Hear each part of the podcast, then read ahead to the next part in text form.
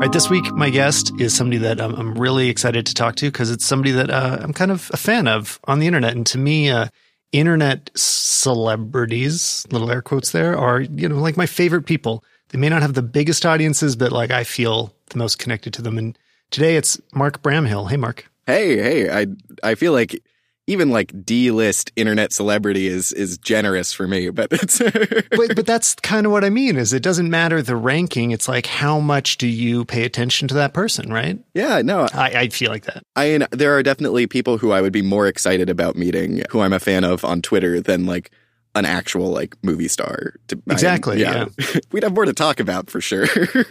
no, that's that's exactly how. Yeah, like if I ran into Merlin Mann I'd be like, oh, I could sit down and chat with you for two hours and be really interesting. Whereas I run into celebrity who's not coming to mind.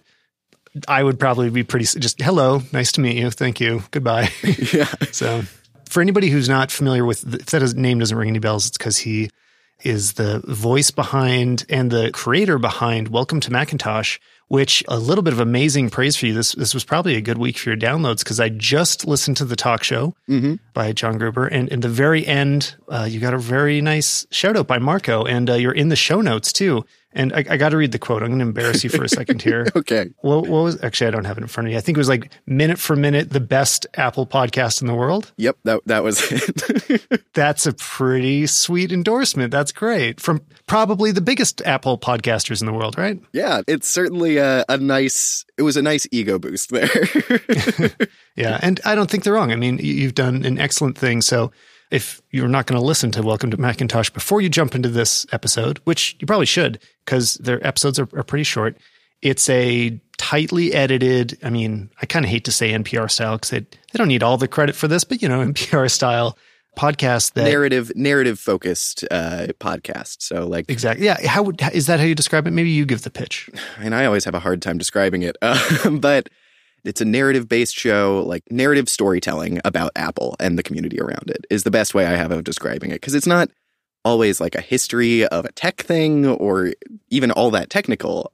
Pretty often it's just about people. There was a great quote that I heard from Stephen Levy, who I'm a huge fan of, the tech journalist and writer. He's been in the industry for ages. Mm-hmm, mm-hmm. I'm paraphrasing here, but without people, computers are just sand. People are what make technology interesting. The computers and the technology in isolation, like it maybe is cool how it works, but I'm definitely much more interested in the stories of the people that are behind it and who are using it and that it's impacting. And so that's that's like the best way I have of describing it, where it's it's not a speeds and feeds show about like tech news or anything like that. It's narrative stories and about the people behind and impacted by tech. I love to hear that. I mean, that's part of how I think about more specifically my YouTube channel, which is more like tech based, but mm-hmm. I try to think those same thoughts. As a way to just get to know each or me to get to know you actually. You're not going to get to know me in this. I'm, i just wrote down 20 questions before this. Okay. Rapid fire. What's mark bramhill all about here? So okay where are you located? Uh, i currently live in houston texas the bayou city. What is your preferred podcast player? I use overcast. Yeah, same I really like orange. It's my favorite color. If that's how you choose. You know what frustrates me though about that orange is that around the same time I started using Overcast, Audible switched to the orange icon, and they're both always on my home screen, and they're not frustratingly not different. Uh, so I just keep them keep their distance from each other. What's your favorite technology podcast? Favorite tech podcast? You don't have to choose one. You can choose, you know, two or three if you need to. You know, I would probably pick for tech talk shows, I would probably pick ATP. And for something closer to what I do than Reply All, if you can consider that a tech show, they play fast and loose with the theme of a show about the internet and technology, but definitely some of my favorite stories and podcast stuff going on with them. I often hear from average people that aren't specifically into tech tell me that Reply All is their favorite technology show. So mm-hmm. I think you're absolutely right. You know, for, for people that aren't as you know maybe nerdy as we are, it is tech. Okay, what shows had the most influence on Welcome to Macintosh? For the most influence on Welcome to Macintosh, it would probably be 99% Invisible. That's definitely the one which I think my show is most because there's a lot of shows that inspire me, but I don't know that which ones go into the podcast as much. I think for Welcome to Macintosh, 99% Invisible is definitely one of the biggest. Reply All as well In places, you'll hear little bits that are definitely inspired from me listening to hours and hours of Radiolab. There's definitely a broad range of shows that I'm pulling techniques and styles from, but I think 99% Invisible is the, the closest cousin to what I do. What mic are you using right now?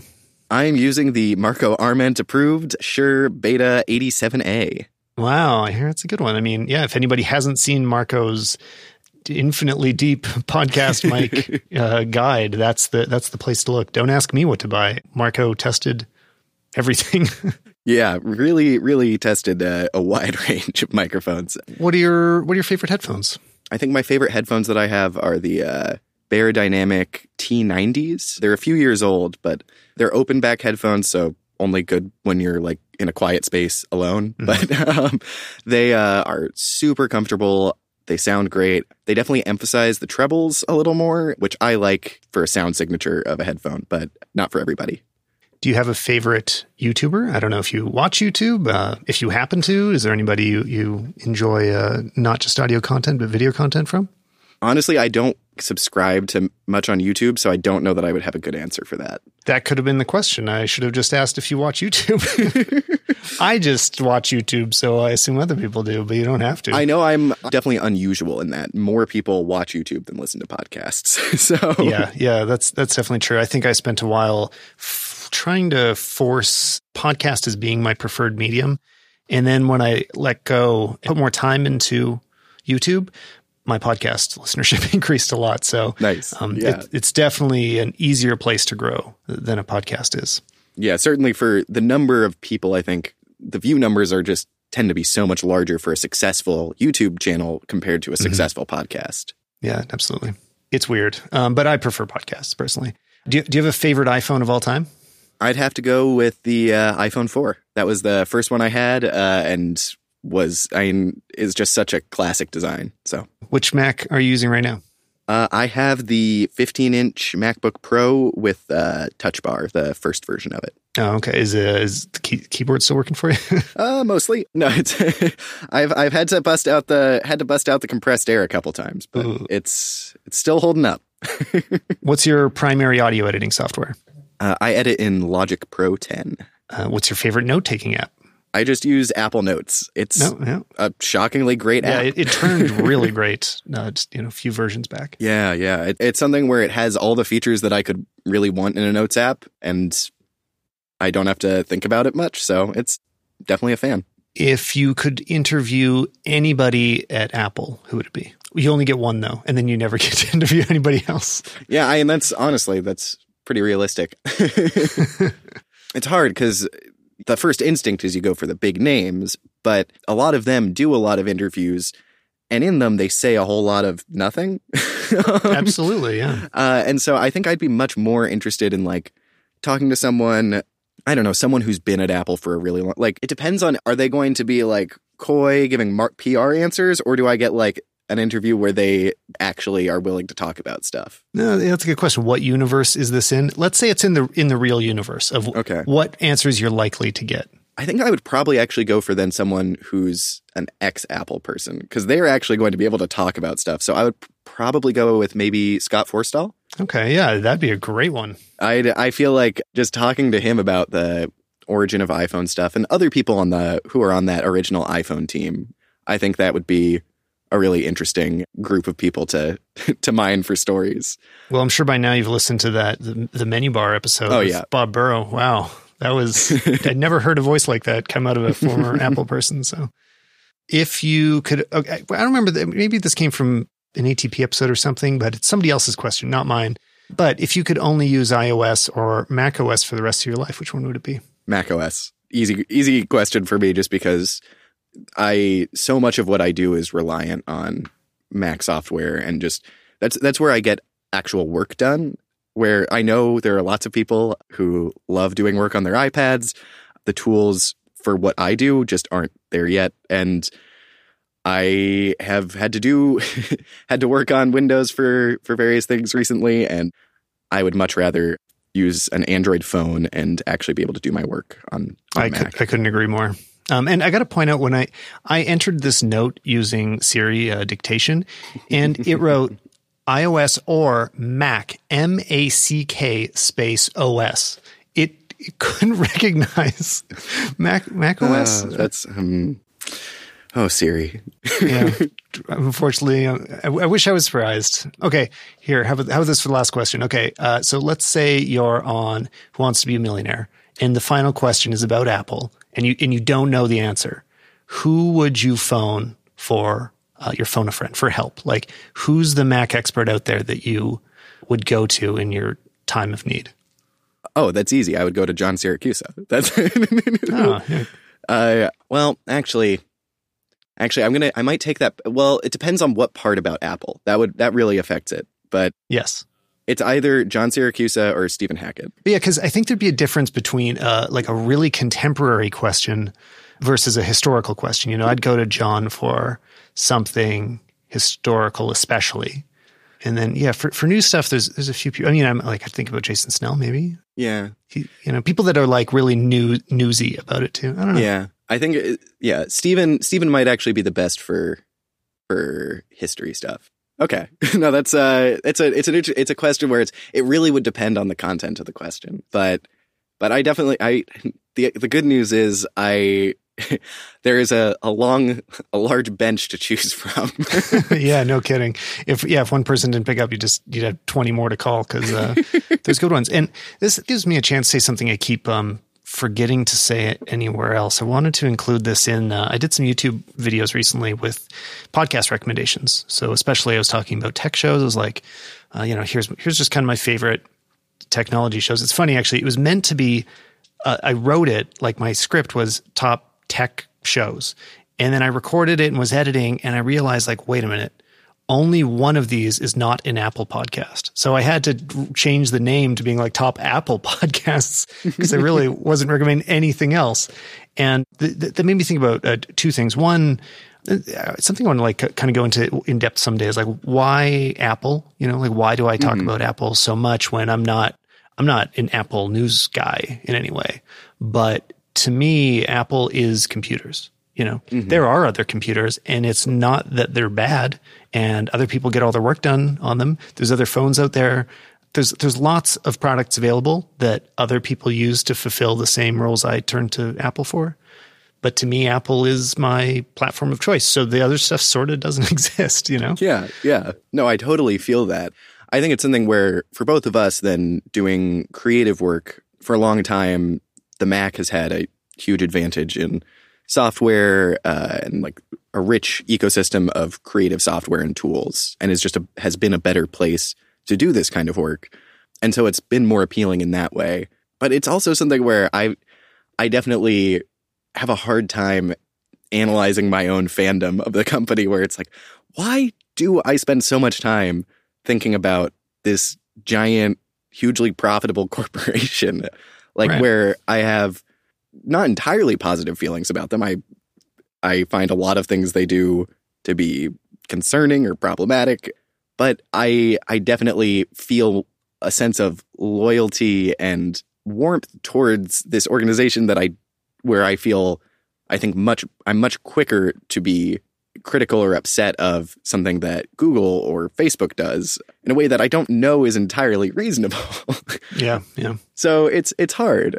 I think I am I have gotten better about being more self-aware of these things and being able to be more have more critical thinking about Apple and their actions. Um, but it's it's definitely been something where over the years it's there have been times of more blind loyalty that uh, is definitely weird to look back on.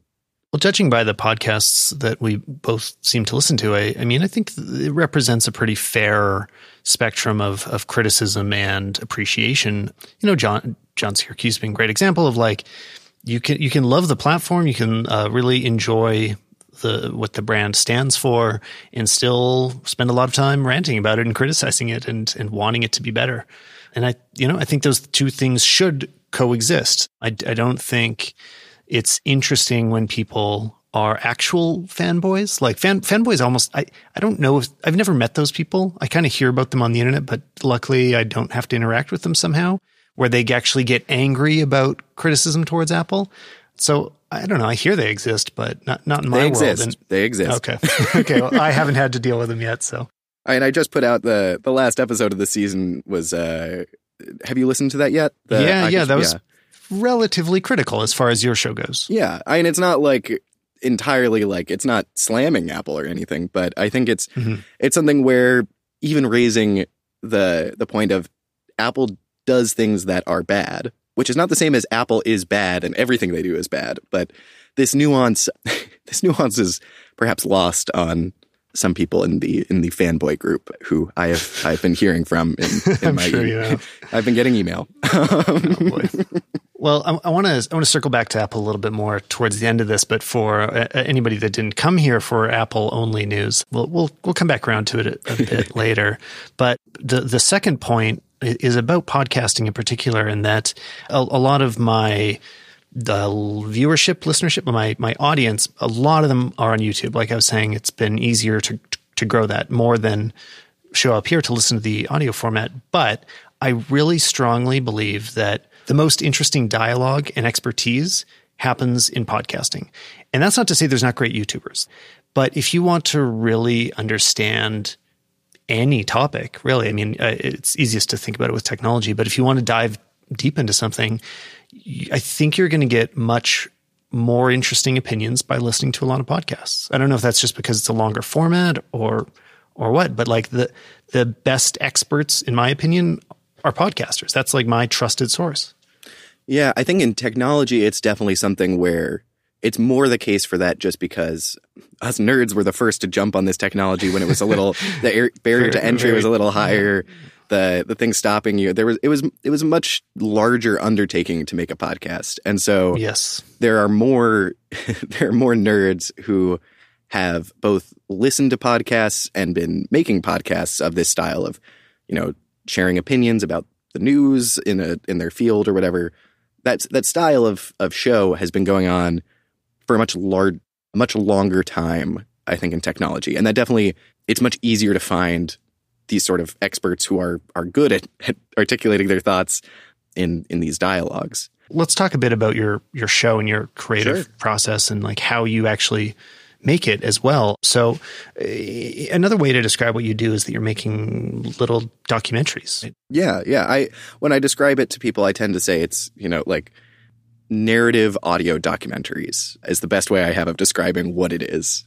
And so you must go through a lot of the pre and post production of what even like a TV show doing this would be. I, I imagine like even though it's audio only, a lot of the biggest work, like the time commitments are still happening, even though it's audio, mm-hmm. because you still have to reach out to people and set up times to talk to them and make contacts and go see them if necessary and mm-hmm. then listen to the hours of recordings you've got and try to find something useful. Yeah, and and, and on the the pre-production side, I mean there's like before you even start doing that, it's researching story ideas and, you know, what is the the larger point of this or idea of this story.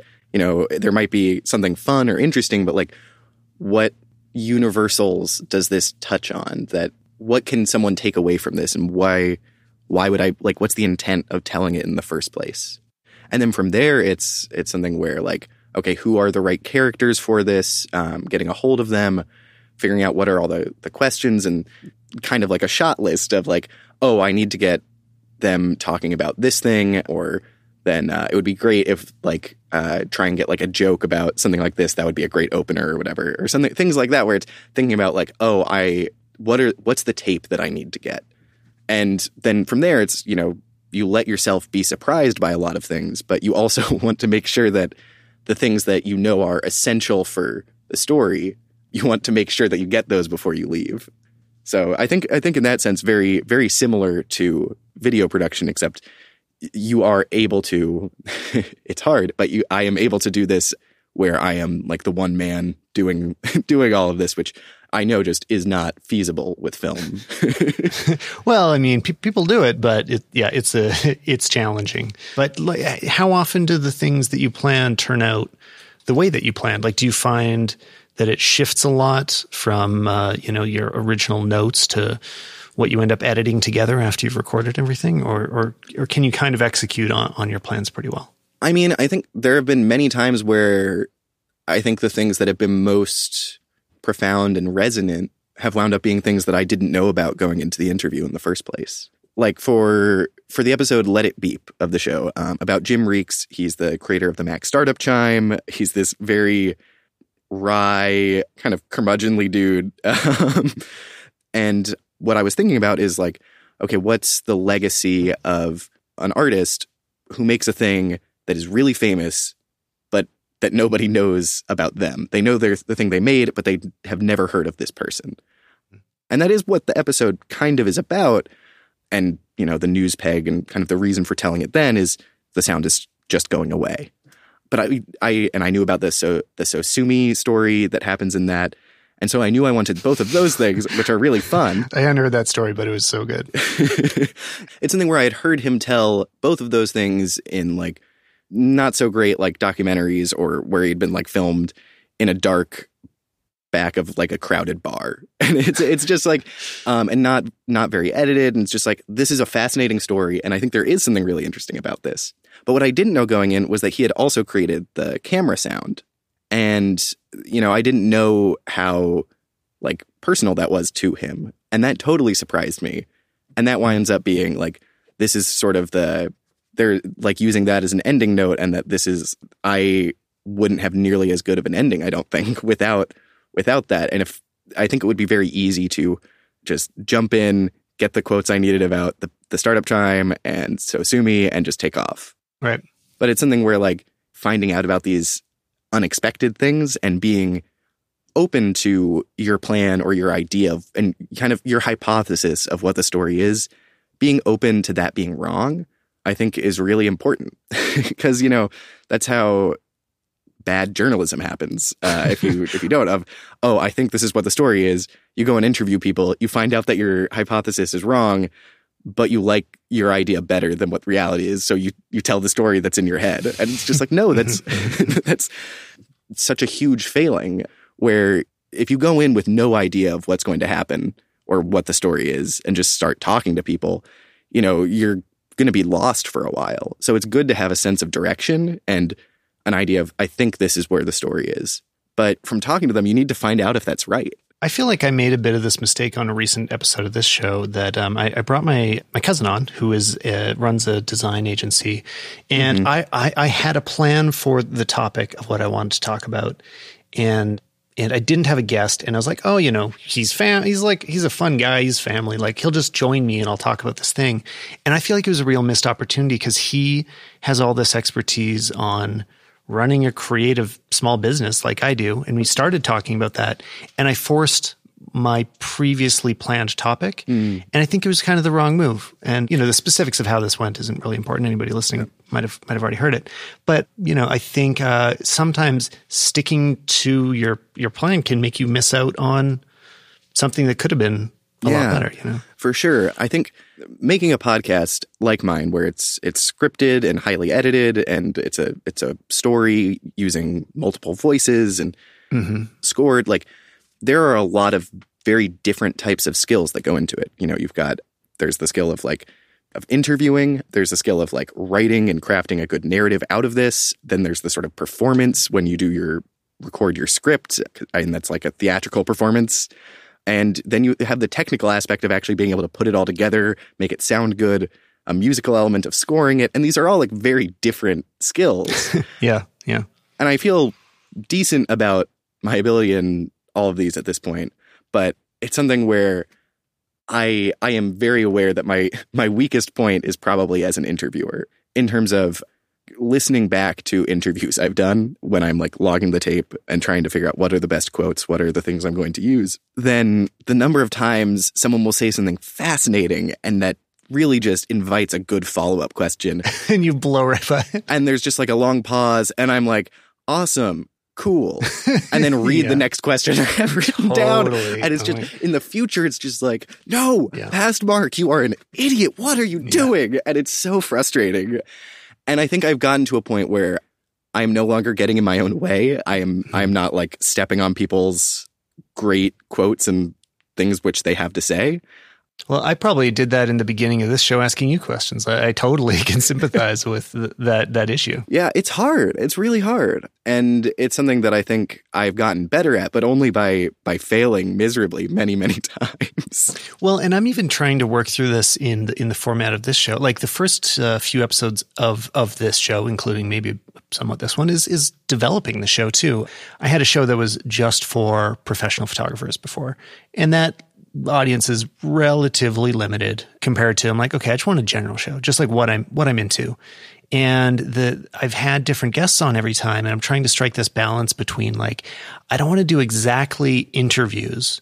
I want it to be more of a back and forth conversation, but but it's hard when it's like a new person every week too because then it you know naturally you're inclined to like ask a lot of questions because they're the guest. And i mean you right now like it's like i want to make you feel welcome on the show and and introduce my audience to you. And i don't know so this is a very meta moment of like trying to figure out how to balance conversation that's interesting to listen to and like an authentic conversation between us and then also providing entertainment. And i don't know th- this is the fun of, of podcasting. And, and what i like about podcasting is it gives you a, the time to hash all this out. You know the format is long enough that you can deal with the kind of tough questions like this. Yeah, yeah, no, for sure. It's it's something which you know I'm definitely drawn to the more concise, really short podcasts. I really do love. I mean, something like Fresh Air or whatever uh, is a great interview show, and I mean for that it's something where it's like the interviews are themselves are something like an hour and a half usually, Mhm. but then they're edited down to you know 30 to 45 minutes, and it's something where it's like there's enough time in doing something like that where you get these great answers and reflections on what the whatever art or impact that they've made or had but it feels like it's just the greatest hits of the of the interview. You're not you're not getting the the b-sides um, which is is like i don't know but it's really hard to balance i think like the concise aspect of that i tend to follow and look for in a podcast versus giving the time. Well, that would be the ideal for this. If i could record 90 minutes and, and release 30 40 that that'd be awesome. Hmm but for me so much of the so when i'm doing videos that's my time to be concise because it has to be even tighter for youtube. Like, Right, 10 yeah. minutes is a long video. Yeah. In five minutes is really like it's which is to me is nothing. Like it's so frustratingly short especially when i'm talking about technology. Like um, you know i do i do an iphone review in 10 minutes. I feel like I, I really said nothing about it. And and i go back and watch my even when i've scripted it and i've planned it all out and i watch it again i'm like i didn't touch on the 10 most important things i wish i could have said. So it's you know it can be really hard. So for me podcasting is a way to do that that deeper dive and also release more regularly. So how did you end up Yeah. in this situation where i imagine you're spending a pretty long time on each episode? Do you ever get tempted to do another show that's not edited or or what Um, I'm definitely tempted by that. I have I have some ideas for lower lower time commitment shows where it's just like, man, it would be so nice if I could just like sit down and not have to do a, like. There's a lot of work in preparing for a show, but it's just like it would be nice if it wasn't. I mean, for some of the episodes that I of this past season, like a lot of them from the time of like the first interview for the story to like when it was released. For some of it was like over a year yeah uh, that's not all actively working on it, but the, there's usually a decent number of of at least weeks, if not months, of editing and writing and rewriting and putting it together and figuring out what the story is and trying to get it just right. Where the amount of time is is large. It is a lot of time. right and like and like i mean for me anyway then sometimes i, I definitely question the return on investment for that oh time yeah. Oh yeah. I was looking at. I just tweeted about this yesterday. I have two uh, two videos. One is my iPhone 10 review, and it's gonna have it just hit like 200,000 views. Right, that's great. Um, but I just did this really quick, and that so that took almost three months to record. Like it came out late, came out a bit too late, but I spent so much time on it. It's you know I I feel like it's like the best video I've put out. Then I banged out a quick review of a smartwatch the other day in less than 24 hours, and it has double the views in one week.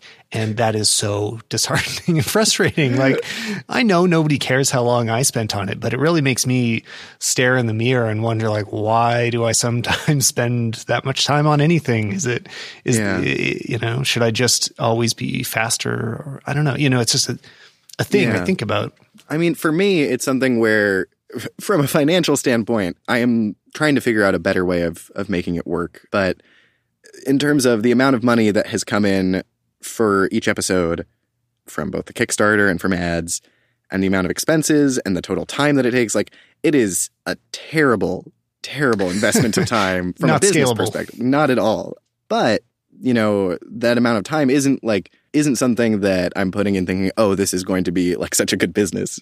Generally, whatever whatever business school 101 would tell you to do, my instinct is to do the exact opposite. yeah. But it's something where making it and being a perfectionist about it and trying to get it exactly right. I mean, I think of it more as like an art form and artistic expression, storytelling and like writing a good story in a way where many writers have a hard time making their writing actually financially lucrative, but you don't write because you want to make a lot of money. You know, that's, that's not what's mm-hmm. drawing me into doing this. It's you you do it just because, you know, you feel if you didn't write and create and make art, it feels like you would just like if you stopped and didn't do that, like who are you? What what is there? It's it's something you do basically to survive. It feels like to be yourself, you need to be doing this. And have you ever considered?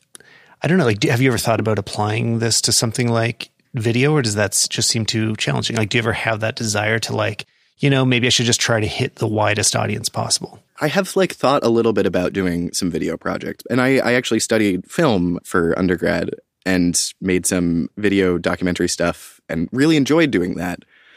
But it's something where what I've found is for me, audio is just that's the medium that I am drawn to artistically. You know, it's just the sort of intimacy of it that I don't think is as as strong in in video. You know, video has its other strengths and ways that it it can do things that you can't do in audio and the written word can do things that I can't do in the spoken word, but the trade-off of all these things in audio I think is the form that I identify with the most. Yeah. I, I mean, I think I do too. I think I do too, but I think I fell for the temptation of, of the, of the audience.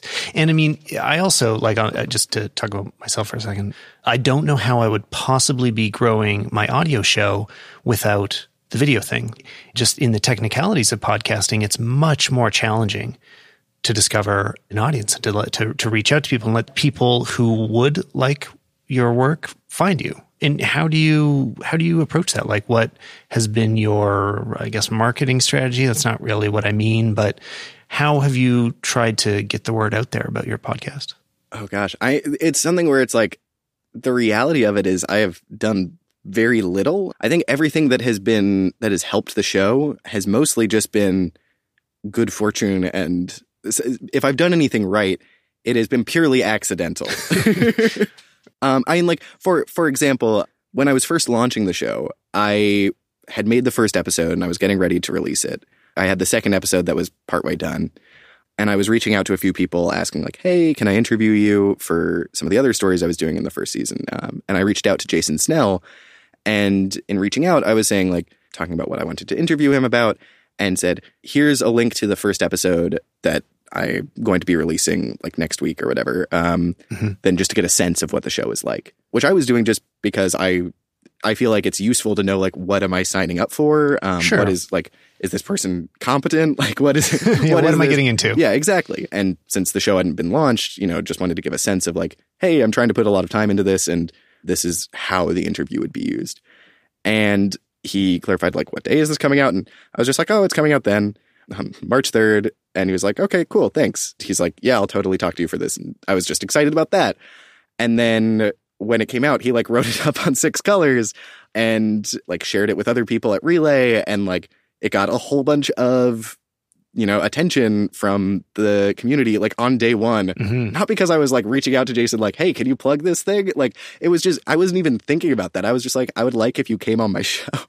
well, no, but I think that touches on what like the real universal secret to all this is, is just make something good. Like make a good product. Yeah. Because if you had done that and your podcast was crap, it wouldn't have gone anywhere, right? It's like it, Yeah. he he shared it and he I mean, he's probably who I first heard it from, I, I expect. And it's because it was a great show, you know, because it was it felt fresh and it was exciting and and people wanted to hear it. And that's in truth, like that's what makes things spread. It's really hard to, and Yeah. there's this whole genre of of podcasting that's like podcasting as marketing or podcasting as Oh, a gosh. business model, and it's like that's crazy to me. It's totally bonkers. like, who, wants to listen it makes to my that? skin crawl a little bit. Like, like listening to those is just like they are. I don't know. It's just such a cynical take on all of it. yeah, yeah, where the reason I created my show, like I wanted to learn how to make a podcast. And I didn't really think anyone was going to listen, but the reason I made my show is just like, well, if I'm going to be making a thing and putting time into it, like, might as well be good. well, I it just like I want to make a thing that I'm interested in. Like this is a show I wish existed. Like I love Mhm. this world of narrative podcasts and I love Apple and I like Apple podcasts, but there is no one doing this thing and listening to hours and hours of stories on like the talk show or uh, ATP or watching old documentaries about Apple or reading these blogs for years. I had heard lots of like interesting little stories and tidbits and things where it's like, that's great, but it's buried um, where they're trying to remember Mhm. the story at like hour three of the talk show.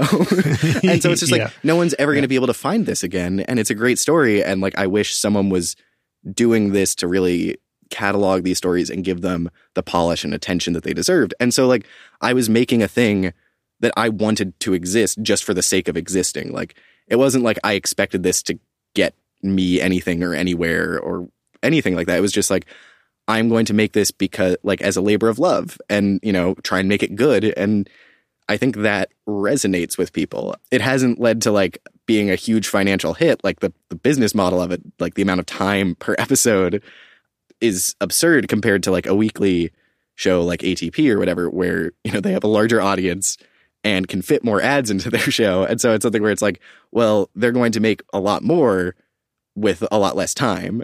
And it's something where it's like, from a business perspective, it's like, well, you make that show. Like that's the, that's the show you want Right. to be making. But for me, it's something where I like their show, but it's not it's not the thing that I personally feel driven to make. And so it's something where, you know, I have to figure out like other ways of being able to support myself and fund things. And it, it does it brings in money. It's it's not nothing. But it's something where it's it's like going in and thinking I'm going to podcast for for untold riches. I it just feels so gross and well, and delusional to me. yeah, a little delusional, but yeah. The reason people are into your shows because it's it felt original and fresh, you know, like because if if it was another, there's already an ATP, there's already um, a talk show, and it's because you were something different. I, I you know, I, th- I think that's the secret to a lot of things. I mean, tying it back to Apple, like that's the secret to a lot of Apple's marketing is just make products people already want, and uh, the way you market those can change drastically. And it's a big challenge that I think Apple's competitors in in the same markets, like other cell phone uh, manufacturers, that are making really great products, but they have to work a lot harder to get that same mind share that Apple kind of gets for free, just because they've made something that everybody already wants to engage with just from the moment that they saw it. Yeah, no, for sure. I mean, it's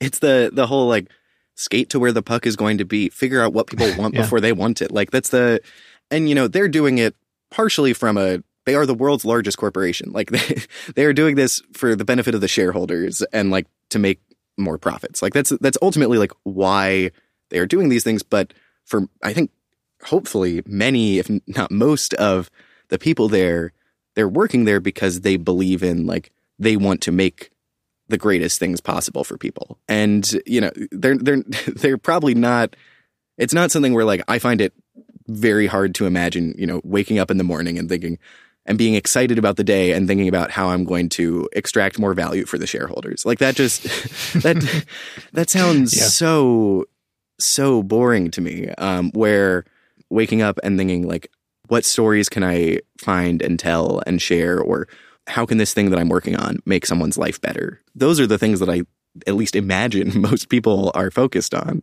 And that I think if you really succeed at them, the other stuff will probably follow. You know, if you, It's, yeah.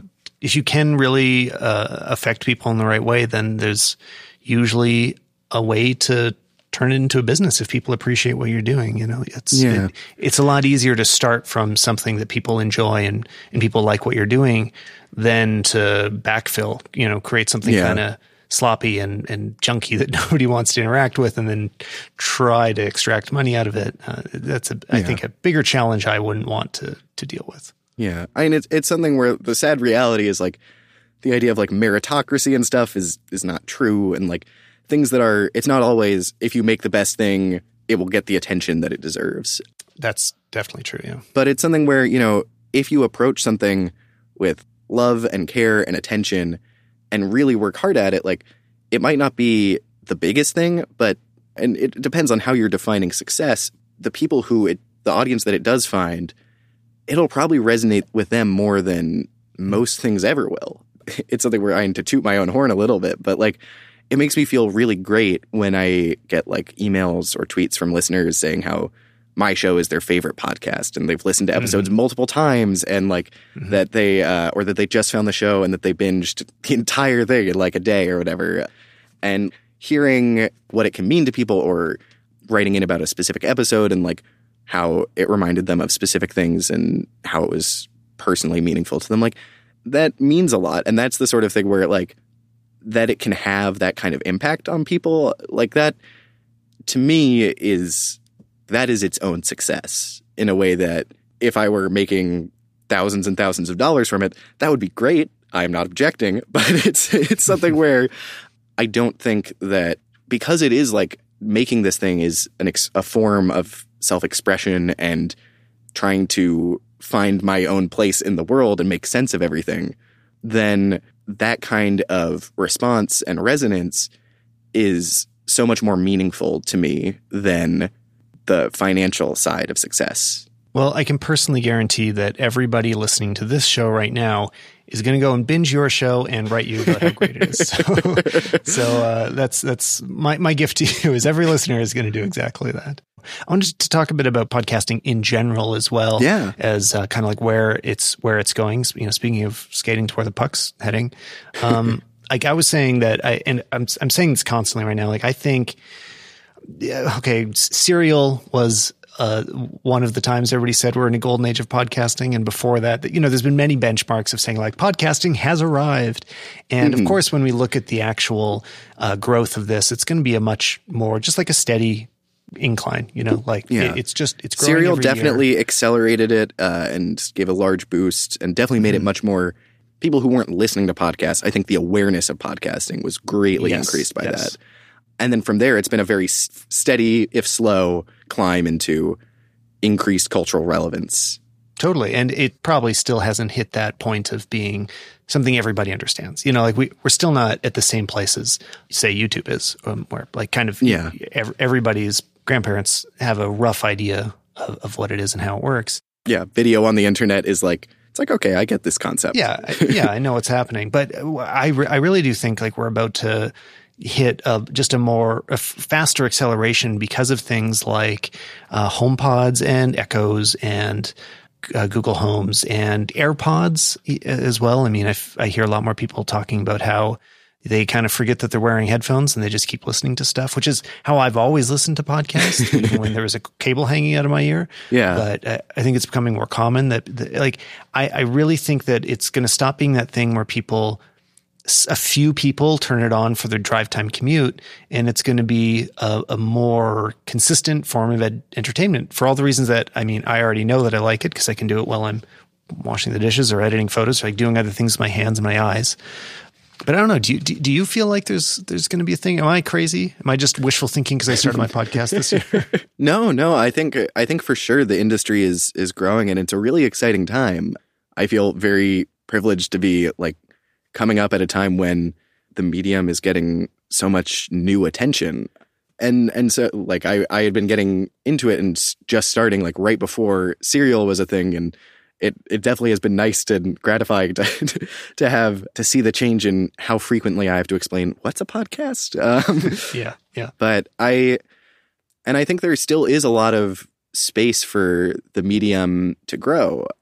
Yeah, I, it's something where as a one of the things where like podcasts versus like radio, even when you have things that are sort of in the like as you as you said early on, like the NPR style. You know, podcasts are kind of different than when you listen to NPR. Like if you listen to Morning Edition versus the Daily, those are very different sounding shows, tone and style and pacing. And personally, I find that podcasting fits much more what I'm looking for than sort of the older school NPR and radio styling.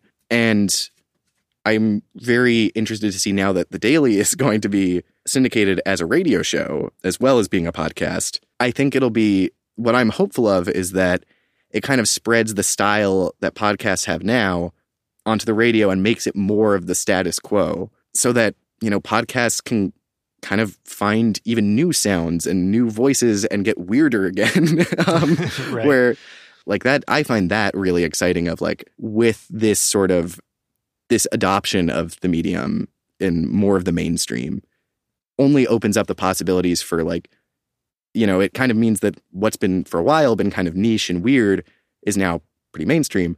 And that opens up the door for like okay let's find new weirder things that no one has thought of before. And i'm super excited to see where that ends up. I i don't know that i have any of the answers but i know there are tons of fantastically creative people who you know, I'm excited to see what weird stuff they make next. Well, and I think what's going to really help is having, I mean, sh- shows like yours are a good example. Another one I, I reference often, like one of my most often recommended shows is Imaginary Worlds, which is, uh, yeah. Uh, th- he, have you listened to that one? Yeah, not not a ton of it, but I, I do know the show. It's Eric Molinsky. Yeah, it reminds me of, of what you're doing in that it's like there are so many topics that don't have any sort of dense podcast out there, right? There's a lot of rambly talky shows like this where if, you know, you're willing to kind of go along for the whole ride, that's fine. But that's always going to be a more limited audience, I think, than people that will start listening to podcasts for the first time because of a show like yours or a show like Imaginary Worlds where they're mm-hmm. like, oh, okay, 20 minutes and I know the whole thing will be interesting, like beginning to end. It's all, like I can stay along for the ride and I'm not going to get bored because they start talking about sports. Um, you know, like I, th- I think that's a, that's going to bring a lot of new people in um, as they yeah. find like that show that feels like it was made just for them. So yeah. you know, as more shows, like it's going to feed on itself. I, I think that like as as more of these shows, great shows come out, that uh, more and more people are, are going to be listening as well. Yeah, I think something I'm really excited to see become more of a thing is short run series where This American Life started in uh, what November 1995 and has been oh running like every week since then. Wow and you know they've reinvented the show basically like every three to five years and like totally changed what it is. And people haven't cared because like as it it's still good. And you know as long as it's as long as it changes kind of slowly and it's still of a high quality like people are for the most part forgiving about like changing style or what kind of the focus of the show is. Mm-hmm. but at the same time it's still like you or something like like a lot of a lot of shows you know they 99% invisible has been going for I don't uh, since 2010, 2011, and become more regular in their release cycle. But it, it's still something where like you come up with an idea and you have a bunch of ideas, like, or you come up with a, a concept for a show and you have a bunch of ideas for stories, but like they're almost at episode 300 of 99% Invisible. like, I don't think yeah. when Roman sat down with the idea, he had 300 plus story ideas. And like, there, it, for them, it's like a broad enough umbrella of design and the designed world. But it's something where, you know, coming up with like something specific, there isn't necessarily, you don't necessarily want to make a new podcast and then be like, well, I am making this every week forever. like, yeah. like that's such, until such, the end of time. Yeah. It's, it's such a large amount of pressure where, and honestly, not every topic or set of stories should be something where it's like, this is, this is a great theme for like a run of like four to eight episodes. Mm-hmm. and finding ways of doing sort of short run mini series that are not necessarily like its own podcast in the same way. I think that's a really exciting space to to be watching where I think that's going to be a place for people to do much more experimentation and try longer form stories or things like S Town um, are Yeah, like that. say, yeah. even more than uh, serial. S Town really, well, that's what you're describing. You know, Yeah. A batch that it's like uh, it's closer to an audiobook in ways. Like, Exactly, like download yeah. this little package and listen to the whole thing together. Yeah, and it you know it could be something like either S Town or Serial in the style of like once you have all these episodes, like there isn't for Serial maybe there's like a follow up thing of like what's happened since since it was like became active again, but for the most part it's you know this is the story or a collection of related stories on a theme, and then like that can be it. Like you don't have to have like we are every week going to do a story about sled dog races. You know, it's, you know, like mm-hmm. like maybe you have like five amazing stories about this, and through like the way that you sequence these stories, you have a a really good larger arc. But I I personally don't think that I think the expectation that everything should be show based and focused on shows. I'm I'm really excited to see that start to change. And I don't know how exactly it's all going to play out, but there are things like uh, Radiotopia's showcase, trying things like this, doing a lot of like different short run series, and there are like a number of NPR member stations have done like uh, however many part series on specific topics that are like local, doing really nice coverage of these things, serialized format or a collection of stories related to you know what is like how will this issue impact the region and like five different stories that aren't necessarily in a specific seek like in a like this happened then this happened for the different episodes but you know you get a portrait of the landscape and this this larger idea mm-hmm. through these different stories. And i think more things like that I, is what i am really excited to hear Well, can I borrow your expertise for a second and uh, and, and let's let's workshop this show for for one minute. sure Like, what what do you see there being an opening for? In like uh, the the only way I'm really thinking about this show so far is that I create things in a bunch of different formats. Like I do photography, video, and, and audio production, and I assume there's some other number of people out there that are interested in those same things, but I have no idea what the pitch is. Like, what's the what's the thing that binds those things together? That does like I don't want it to sound too uh, sort of airy fairy, like soft and fluffy about the idea of like, oh, it's the like just it's about being creative and being an artist. I want to, you know, feel like you're going to come here and get better at whatever the thing is that you do. How might how, how can I spin that into something listenable? Yeah, I mean it's it's hard in terms of balancing those different things. You know, there's there's different ways of doing that. Whether it's different segments where it's okay, this is the part of the show where we like, you know, we prepare like a few different tips of like for maybe they're specific to a medium or a style of of creative work, or maybe some of them are more general. But you know, maybe there's a there's a section of like concrete, actionable things. Maybe you have some of that, and then also time to kind of dive more into the philosophy of it as well or maybe you find that like you know there's maybe that maybe that's not even the focus at all. Maybe it's more learning about artists like the artists behind the work rather than as much about the work itself or whatever or about them even creating it like This actually this triggers a, an idea I, I, I'd kind of been forgetting about, but I had this idea a little while ago of that I could have segments in, and nobody hold me to this. I'm going to forget I said this, but I could have segments in the show where I would say, do like record something in long format. Like the last episode was about uh, photography tips. I just tried to pack in like, here's all the stuff that you wish you'd been told earlier to be better at photography. I could break those up into segments. So record them all at once and like it's just a section of the next 12 shows with all these tips that I recorded at once, right? So hmm. that, you know, in in 30 minutes in you always know like, okay, now we're going to the photo tip. Okay, great. That was the thing and I recorded it with whoever, so they're almost like a guest on the show each time. and maybe I have like a unique guest on the show each time and then maybe there's like Tyler's thoughts as like an after, you know, like a variety show basically, but I could also pre-record chunks of it so that I don't know. Do you know what I'm saying? Does that make sense? No, I get what you're saying. this? it's definitely like that's a style of thing that people can do. I think it's something where like it definitely has varying response of people who do or don't like it.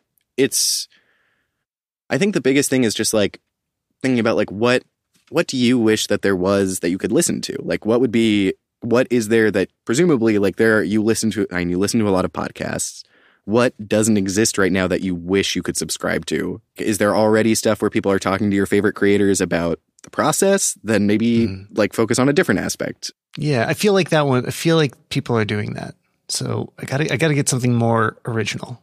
Yeah. I mean yeah, figuring out what are the what are the things that are missing and then like with those people like what are what are just the things you want to know from them like what are, what are the mm-hmm. things you want to learn about these people like yeah, that's it's something where it's like many times like when i'm interviewing people like there will be the main story but i'll also just have questions which like maybe this will be relevant but like i also just want to know this about your work and where yeah. like sometimes that can be really great for like providing care like some color for them as a character but it's also just something where you know why are you what are you hoping to learn from making it is an important thing. Mm-hmm. My creative nonfiction writing uh, professor uh, and advisor for a number of years, then she she would always tell me how like in in writing, you know, you should be writing something because there's something you don't know yet and you are trying to discover through your writing. And it doesn't mean you necessarily come to a concrete answer, but there is some some driving question that is a sincere question and that you don't know the answer to. Mm-hmm. And by going through this process, it should hopefully bring you closer. Maybe it'll introduce new questions and new new things that you spend your time worrying about. but, you know, it's it's something where making creative things should help you understand something or learn something that you fundamentally didn't understand or wanted to know before, which I certainly applies to an interview show when it's writing about something where, you know, I might know a lot about it. Like the iFixit episode, you know, mm-hmm. trying to process like my own conflicted feelings of like, I really like having the shiniest, newest iPhone and gadgets. I, I really like that.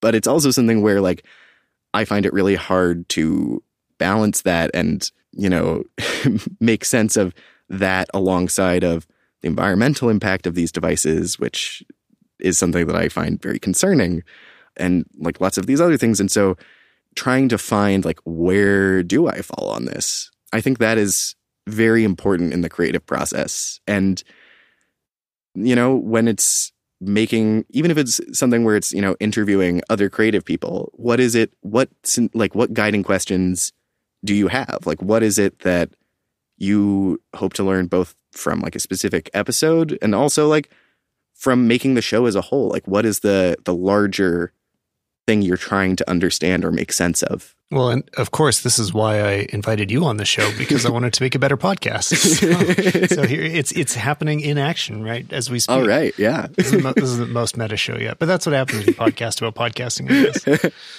yeah. Uh, but yeah, one more thing. Like, well, I've got you. Let's just circle back to Apple for a minute. Yeah. I don't get to. I all I listen to is Apple News shows, and I don't get to have one. And uh, and you don't really have one either. So like, I don't. Spend, I I rarely get to actually have any commentary on the world of Apple. So that's so. Let's pretend for the next few minutes that we are we're, we're commenters that uh, are, are, are checking the internet lately. Yeah. Okay. Let's see. What's in the news? Check your Twitter feed.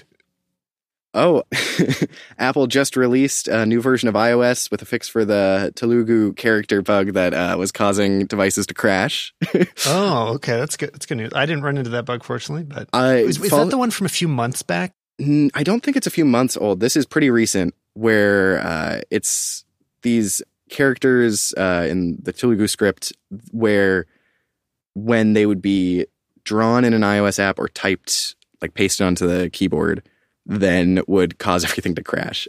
And, you know, from doing the crazy. emoji story a little while back, I follow tons of Unicode nerds on Twitter, and all of them were being just total jerks about it and retweeting retweeting that. So my my Twitter app has been crashing constantly oh for the past week or so. Wow. So you so, you definitely encountered this. Yep. I I was all all too aware of this issue.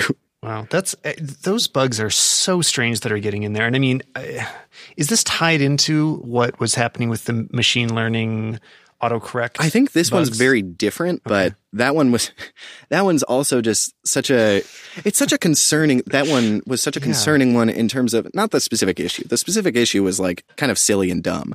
But the thing that's scary about it is that it's you you try and get computers to train themselves and be smart and you know someone must have accidentally managed to type this weird set of characters and it's like on one person's device it thinks that this is right and Mhm. then that spreads accidentally to another person and they it autocorrects to that and you know it it starts to spread like a contagion and suddenly yeah, yeah. suddenly all these computers are doing things that are so obviously dumb Talk and, about like- going viral. yeah. Oh God. But it's uh it's something where like when you think about like self-driving cars, like that's powered by like machine learning and all these things where Right. what happens if like a car accidentally like learns to run a stop sign? like Mhm. suddenly it's just total anarchy going on and it's it's very concerning that it's something that to a human is so obviously wrong and dumb. But you know that's it, a computer doesn't have that same perspective. They're Well, back, back way to my Mac OS example. yeah.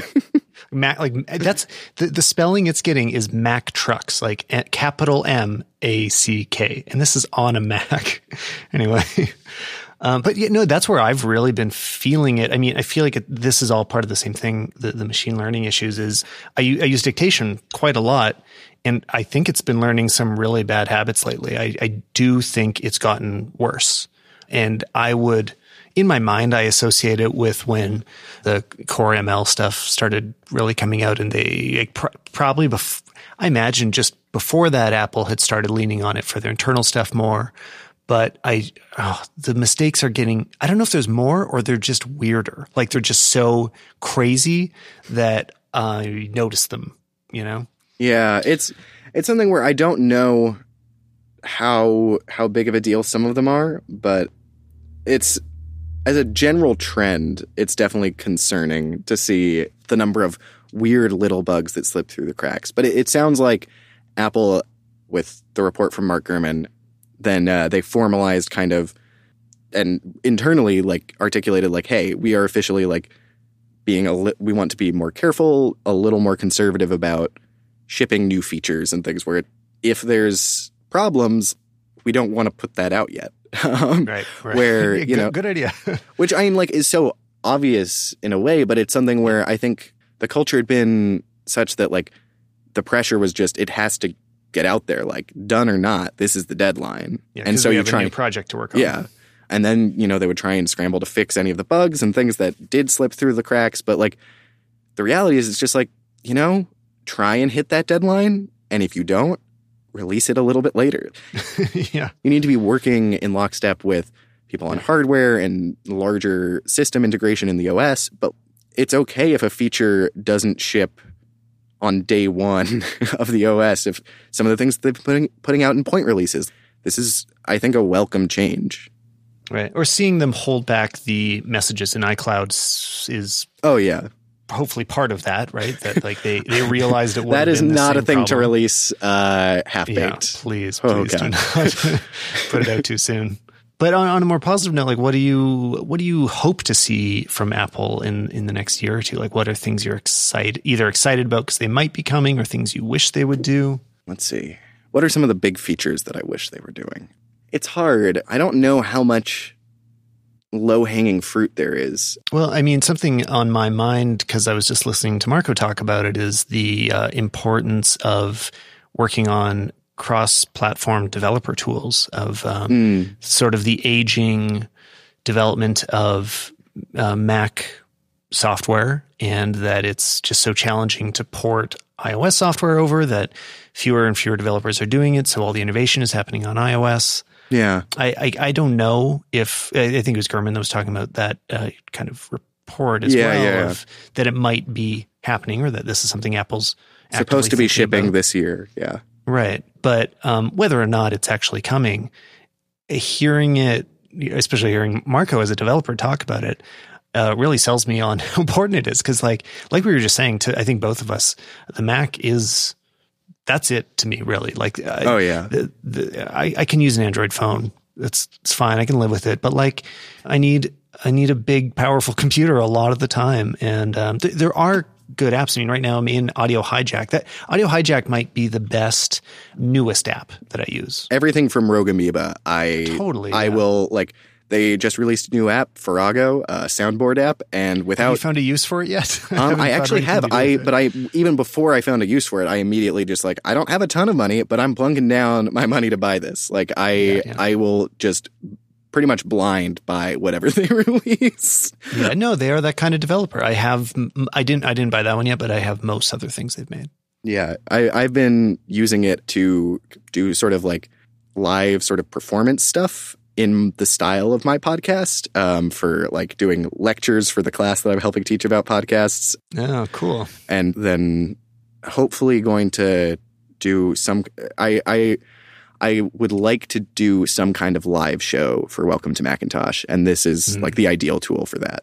Oh, totally. Yeah, yeah.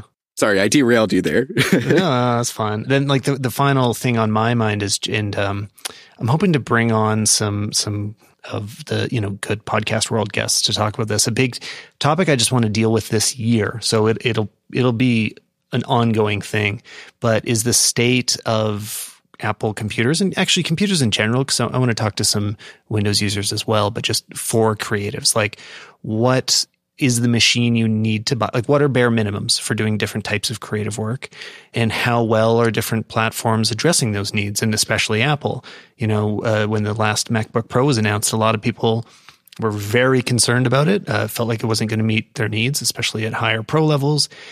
And how much did that come true? You know, people still bought it. I mean, you said you're using one of the touch bar models. Um, yeah, it's a little bit of a complicated story. It's not worth getting into right now, but um but yeah, I'm I'm I'm using one of those and I I like it. It's fine. It's not I I think that there are there are things that could certainly be better about it. I am not a huge fan of USB-C or being USB-C only. Uh, I was working off of a working off of an external drive while sitting in a like comfy chair uh, earlier today, and I kept having it like I would move slightly and it would jostle, and my hard drive would Yeah. disconnect, and it's just like, oh my god. I do still, I still get that on my uh, older USB. It's just well, the it's so. it's such a finicky connection. Just like the how small the port is, it feels like it's a little easier for it to jostle. So that's that is not ideal. And you know, I I don't think the touch bar is great. I don't like I don't hate it. It's just like as an extra cost and complexity for the computer, I meh. it's and then the keyboard problems definitely concern me. So it's Yeah, that freaks me out. there's there's a lot of of drawbacks to this new design, but at the same time, it is uh, something like the iMac Pro. I am Oof. very excited about. Oh yeah, no, that, I that got I me want one more of those. excited about. yeah, yeah, I haven't been so excited about Apple hardware in a while, and yeah, Uh, and and especially with, I mean, I thought them announcing the Mac Pro, you know, not not announcing uh, or pre-announcing the the real Mac Pro right before that made for the perfect balance. I mean, I'm not the first person to say this, but that knowing that it's coming makes me love the iMac Pro that much more because it Oh, doesn't yeah. have to be everything to every professional. You know, yeah, and it's it's something where you know we'll see what happens with the Mac Pro. Maybe that would be better for the stuff that I'm interested in, but Mhm. frankly, like the iMac Pro seems pretty perfect. The only issue right now is that it starts at five thousand dollars, and uh, there is that is I do not have that allocated in my current budget.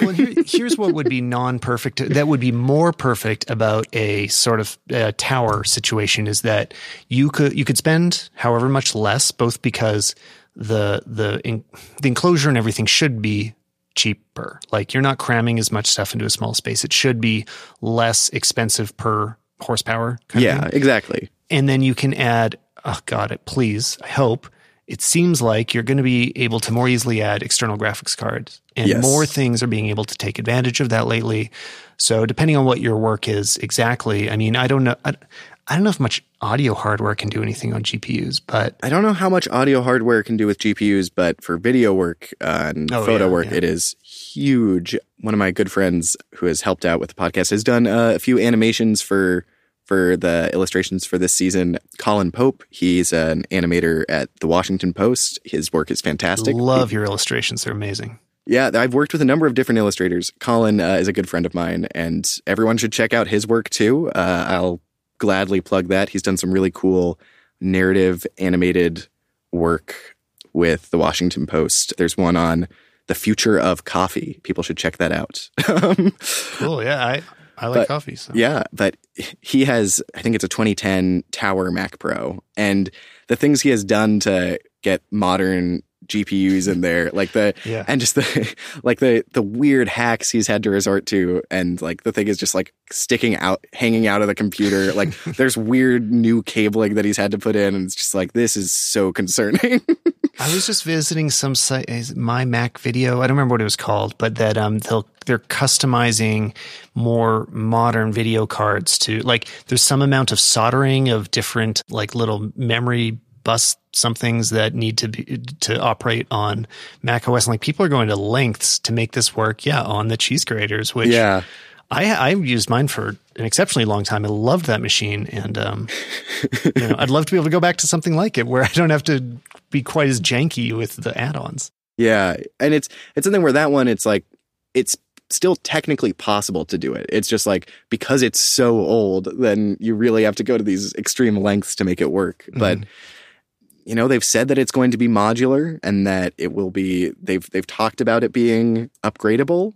So, you know, that I am very excited to see what that means and you know, I like I find that very appealing of like mm. what if especially like if my work does end up involving more on the video side, then you know that I'm able to like upgrade to do better with that uh, in a few years where like right now for audio it's just like okay the things i have might use a bunch of cpu cores but not gpus well i i also think it's interesting how much you can do on the like i still end up unfortunately when i'm traveling i kind of have to edit a lot of my videos on a 13 inch last gen like pre touch bar macbook pro and you know what?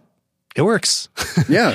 So like eh, I, I want this this this better hardware. Like I want to again feel like I have the fastest machine possible. But you know, fortunately, Apple is still also doing a great job with the acceleration in Final Cut is crazy. I recently switched from uh, Premiere Pro, so I've really seen that speed boost, and it blows my mind. I can't believe how much faster it is. So yeah, but I mean, like my MacBook Pro is my sole computer right now, and you know it's it's why I have the top of the line laptop where it's it has to be everything and capable of doing you know large large renders of very complicated audio projects with mm-hmm. you know some of them i think the the record i had was clo- something around 50 tracks on it where and like tons of plugins on each one's where it's there is a lot going on and when you export that then it just kind of turns the computer into a space heater for a little while. But um, yeah. uh, it's still something where it's totally capable of doing that. It's I have to wait a little bit while it exports, but like